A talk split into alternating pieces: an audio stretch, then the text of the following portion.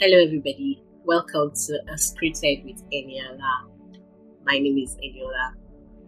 I know, I know, I'm supposed to have dished out like three episodes of Unscripted with Eniola, but because of a lot of things, like me not wanting to press the record button because I didn't know how people are going to understand what I have for them, which I haven't got. I didn't know how to frame it, and that's why I wasn't able to do that. But now a friend encouraged me I should just start from where I know of, and that's what I'm, exactly what I'm going to do. So today I'm talking on the authority of Jesus. Yes, a lot of people feel like they you know Jesus, they know his authority, they understand his authority, they understand the person of Jesus, which is an amazing thing. You know, Jesus is revealed to us in different forms and we parts, right? So it's an amazing thing, I mean, to know the person of Jesus. But today I want you to see me in another light that as it was revealed to me exactly. So um today we'll be talking about the authority of Jesus and I'll be reading Matthew 8 verse 5 to 13. Yeah. So I'll be reading from TPT, and it says, When Jesus entered the village of Capernaum, captain in the Roman army approached him asking for a miracle. Lord, he said, I have a son lying in my home, paralyzed and suffering terribly. Jesus responded, I'll go with you and heal him. But the Roman officer interjected, Lord, who am I to have you come to my house? I understand your authority. For I too am a man who walks under authority and have authority over soldiers who serve under me. I can tell one to go and he will go, and another to come and he will come. I command my servants and they will do whatever I ask. So I know that all you need to do is to stand here and command healing over my son, and he will be instantly healed. Jesus was astonished when he heard this and said to those who were following him, He has greater faith than anyone I've encountered in Israel. Listen to what I am about to tell you. Multitudes of Gentiles will stream forth from the east and the west to enter into the heavenly kingdom with Abraham, Isaac, and Jacob. But many Israelites, born to be heirs of the kingdom, will be turned away and banished into the darkness where there will be bitter weeping and unbearable anguish. Then Jesus turned to the Roman officer and said, Go home. All that you have believed for will be done for you. And his son was healed at that very moment. So, from this scripture, we'll understand that the Roman officer understood the authority of Jesus. He understood it so much that he gave an example of it. And a figure that understanding the authority of Jesus gave him faith to experience the full capacity of Jesus. When we don't understand who Jesus is, we wouldn't understand the length at which Jesus will go for us to achieve what is necessary for us or what we are asking Him to do. And He said, The Lord will do exceedingly abundantly above all you can ask or think according to his power at work in you, according to his power, according to his knowledge that you have absorbed in you. That is what that's what God's going to do for you. Like the exceeding greatness of God is embodied in the understanding or in the power, no, not understanding, in the power of Christ at work in you. How effective is your powerhouse in Christ? How effective is your communion with Christ. That's the word.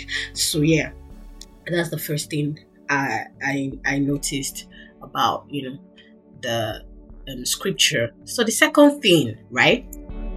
Instant restoration was the end result of him understanding the authority of Jesus. So he he understand Jesus so much that he felt, or rather, he knew that if Jesus could just speak the word, everything will change for his good. You can just speak it from here, and my son will be healed.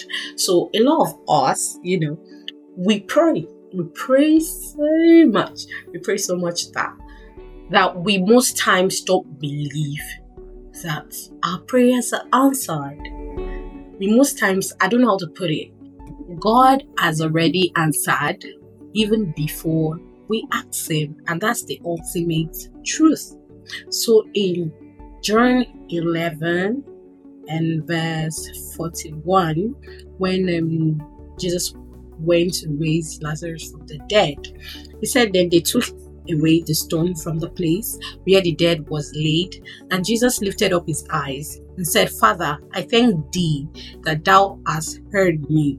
And I knew that thou hearest me always. But because of the people which stand by, I said it, that they may believe that thou sent me. So he said, Father, I thank thee that thou hast heard me because of the people that were standing by.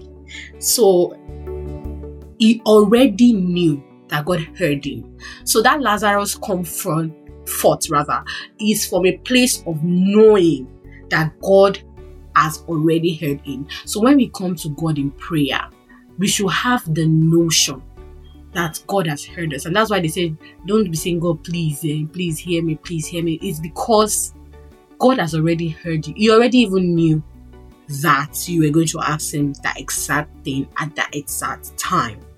You understand? So back to the scripture we were saying earlier, verse 12, um, verse 12 of mess the message Bible says, those who grew up in faith but had no faith will find themselves out in the cold, outsiders to grace and wondering what happened. Most times we bring religion into our relationship with God. In the beginning, it was not so. Religion was not the goal of God. God wanted to commune with us one one. And that's why Jesus came to die to bring us back to that to that intimacy that you know Adam and Eve had God at that time, you know, communing with God directly. So through Jesus Christ, we have the power, you know, we have the grace rather to commune with God as they did that time. So yes, Adam and Eve, you know, brought the crisis that happening now on earth, but Jesus had come to renew, redeem us from that. Praise God.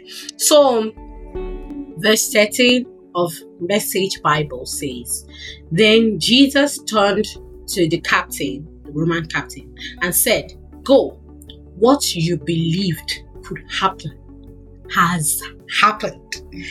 At that moment, his servant, his son rather, became well.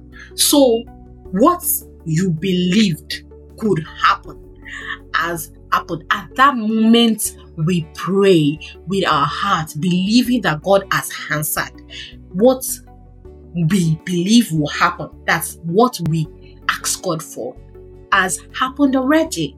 Praise God. So the question now is what do you believe can happen or could happen or will happen to what you are believing or rather trusting God for? What do you believe the end result will be? Do you believe that it's going to be positive or do you believe that it's going to be negative? Most times, I, why I love Christianity is the ball is in your court whatever you want to see in Christ is totally dependent on you. It's totally dependent on your capacity in Christ. It's totally dependent on how you want the thing to work for you. So I want us to begin to exercise crazy faith in Christ Jesus. Begin to dare the undareable. Begin to do the impossible. Begin to speak to situations that seems like it wouldn't go. And watch how God, you know, is going to come through for you. Watch how Jesus is going to break whatever needs to be broken, is going to change whatever needs to be changed, He's going to do whatever needs to be done to get your needs met. So Jesus is all you need to have all your needs met. Seek Jesus and you begin to see that things will begin to work out for good for you. So, I hope you enjoyed this podcast episode like I did. I mean, I'm learning new things. As I was speaking, I, I learned so much, you know, and all. And I pray that God blesses you until we see or till I come your way next time with the second episode. God bless you, stay blessed, and you are super loved by God and by me. Don't forget to share with your family and friends. Bye.